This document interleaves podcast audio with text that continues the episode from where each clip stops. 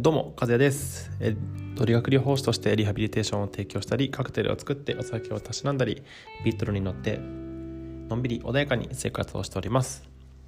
この放送は、やっとリハビリ始まったね、今日から頑張らないとあかんね、バイアカネの提供でお送りします。あかねさんどうもありがとうございます。本当ですね、まあ、今日からリハビリが始まりました。えっと、実はですね、えーとまあ、自分の職場でコロナウイルスの陽性者が、えー、と1名いらっしゃいましてで一応入院患者だったので、えー、とその周囲の方も検査して、えー、とその方に携わったセラピストも検査して、えー、と自分も実は濃厚接触者扱いとされて1週間自宅待機を余儀なくされてました。で、えっと、念のための2週間の時間を置いて今日からまた営業が再開しました。2週間ぶりにリハビリをしたんですけどあまあ手は震えな震えなかったんですけどまあでもやっぱりちょっとやっぱり怖かったですね。はい。まあえっ、と明日は仕事休みなんですけどまた明後日からちょっとしっかりやっていこうかなと思います。えっ、とで今日はですねちょっと筋肉原点に振り返って筋肉についてお話ししていこいこうかなと思います。では行きましょう。えっ、と皆さん筋肉についてまあ、どれぐらい知ってるかがちょっとわからないんですけれども、えっと、一応ですねこの理学療法士という仕事はですねこう筋肉の知識がないと何もできないのであの筋肉マニアとか筋肉オタクと言われてもあの仕方ないことだと僕は思っております。はいで、えっとまずじゃあまず大大大前提に、えー筋肉および筋力とは何ぞやというところからえー、と話していきたいと思います。はい、えー、とまずですね、えー、とじゃあどれだけ力を発揮できるかを指す言葉を筋力と言います。でどれだけ筋肉が大きいかと言われてるのを指すのを筋肉量とか筋肥大とか言います。でこれがもう全く別物なので、えっと、ちょっと分けて説明をしたいと思います。えっとじゃあまずですね筋力についてお話ししますね。で筋力というのはですねえっと男女でも差がありますし、えー年齢によって差もあります。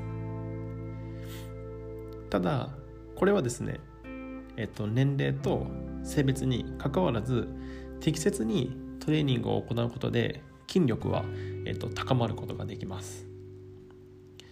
でかつ筋力と健康には、まあ、高い、えーと、相関があるので筋力が低下することを、えーと、サルコペニアという言葉を使うんですけれども、えーと、サルコペニアという状態に陥ってしまうと,、えー、と日常生活に支障が出てしまいます。そうすると、え、誰かの手助けを借りないと生きていくことができなくなるので、えー、さらに筋肉が落ちてしまいます。そうするとえーと、今までは自分でできていたこともできなくなってしまいかつ誰かの手助けもないと生活することができないという状態になるので、えーと、健康状態は下がっていくのが、まあ、まあ目に見えてわかると思います。なので健康的にかつ自律的に生活をしていくためには筋力が、えーと、必要不可欠な要素ですね。はい。えー、とじゃあ筋力増加のメカニズムの話をさせていただきます。えっとまあ、いわゆる筋トレですよね。ここがきっとイメージしやすいと思うんですけど筋力トレーニングを開始して比較的初期における筋肉の増加は、えっと、筋繊維を収縮させる神経系の向上によりより多くの筋繊維が収縮をすることで起こります。もう分かんないですよね。何の話やねんっていうね。分かりますよ。えっ、とですね。そしたら一つずつこう噛み砕き噛み砕いて説明しますね。えーと、とそもそも筋肉というのを分解して分解して分解しまくると一本のパスタのような、え、繊維になります。えっ、とまだあのお湯に入れる前のあの硬い状態ですね。はい。でそのパスタのみたいな繊維がですねこう筋トレをすることで直径が太くなるんですよ。これが、えー、先ほど冒頭でもお話しした筋肉量ですね。筋肥大。そもそもの筋肉の量が増えることをこのパスタの繊維の直径を太くすることで起こります。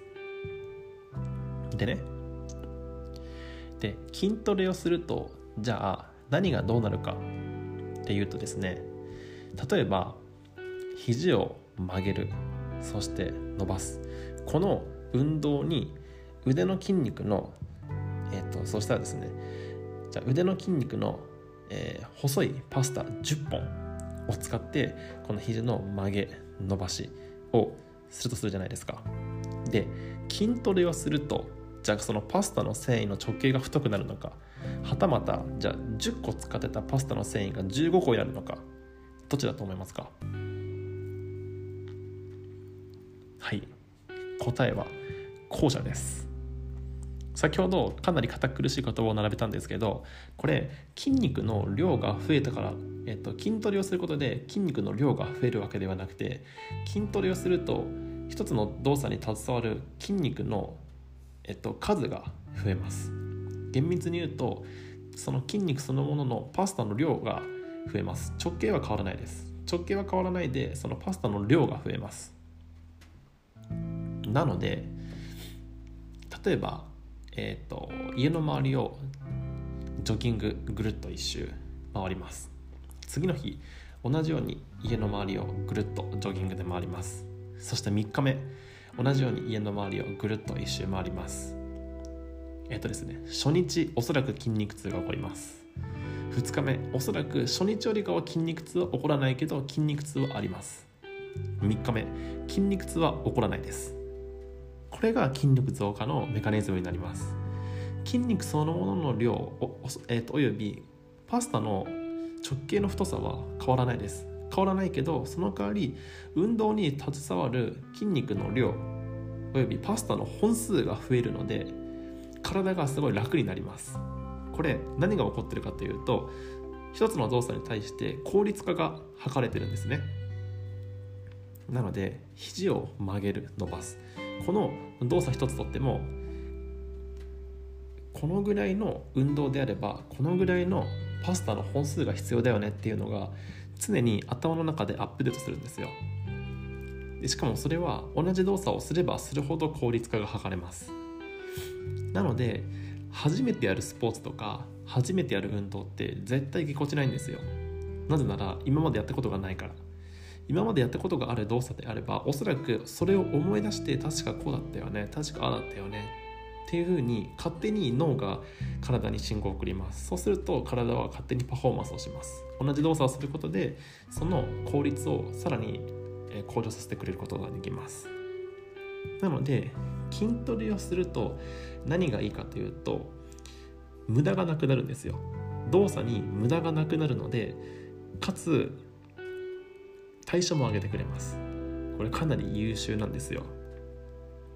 なので運動を習慣にしてる人は本当に無駄がないです。もうめちゃくちゃ無駄がない。もう僕と同じミニマリストです。素晴らしい。でねボディービルダーとかモデルの人は、えーと筋肉トレーニングをしてるというよりかはご飯を食べて一時的に太ら体を太らせてそこから絞っていくというイメージですね。なので運動をすることによって動作の効率化を図ってるわけではなくてその筋肉パスタの繊維の直径そのものを太くしてるのでそんなにパワーはないんですよ。これ言ったら多分ボディービルダーの人に怒られちゃうけどそうでもないです。この筋肉オタクからするとパワー多分ねえんだろうなっていうふうに思っちゃいます。はい。なので筋力トレーニングぜひ続けてください。えーと、今日はですね全然話せなかったんですけど筋肉ってねやっぱりこうワードが大きいので全然話せなかったんですけどえーと、じゃあ今日のまとめいきましょうか。えーとまずですね筋肉っていうのは筋力と筋肉量。筋力と筋肉量の2つがあります。筋力というのはどれだけ力が出るかっていうのを指す指標になりますね。筋力。それと筋肥大および筋肉量。これはまあどれだけ筋肉が大きいかを示す指標になります。え、ー、とパスタの繊維の話をしたのでじゃあその話を代入すると,、えーと、どれだけ力を発揮できるかを指す筋力というのはパスタのその本数ですね。で筋肉量および筋肥大。これは、えーと、パスタそのものの直径の太さのことを指します。えーと、と今日は全然話せなかったのでまた明日以降もこの筋肉についてお話ししようかなと思います。はい。じゃあ時間になったので今日はこの辺にしておきますね。じゃあまた明日。バイバイ。おやすみなさい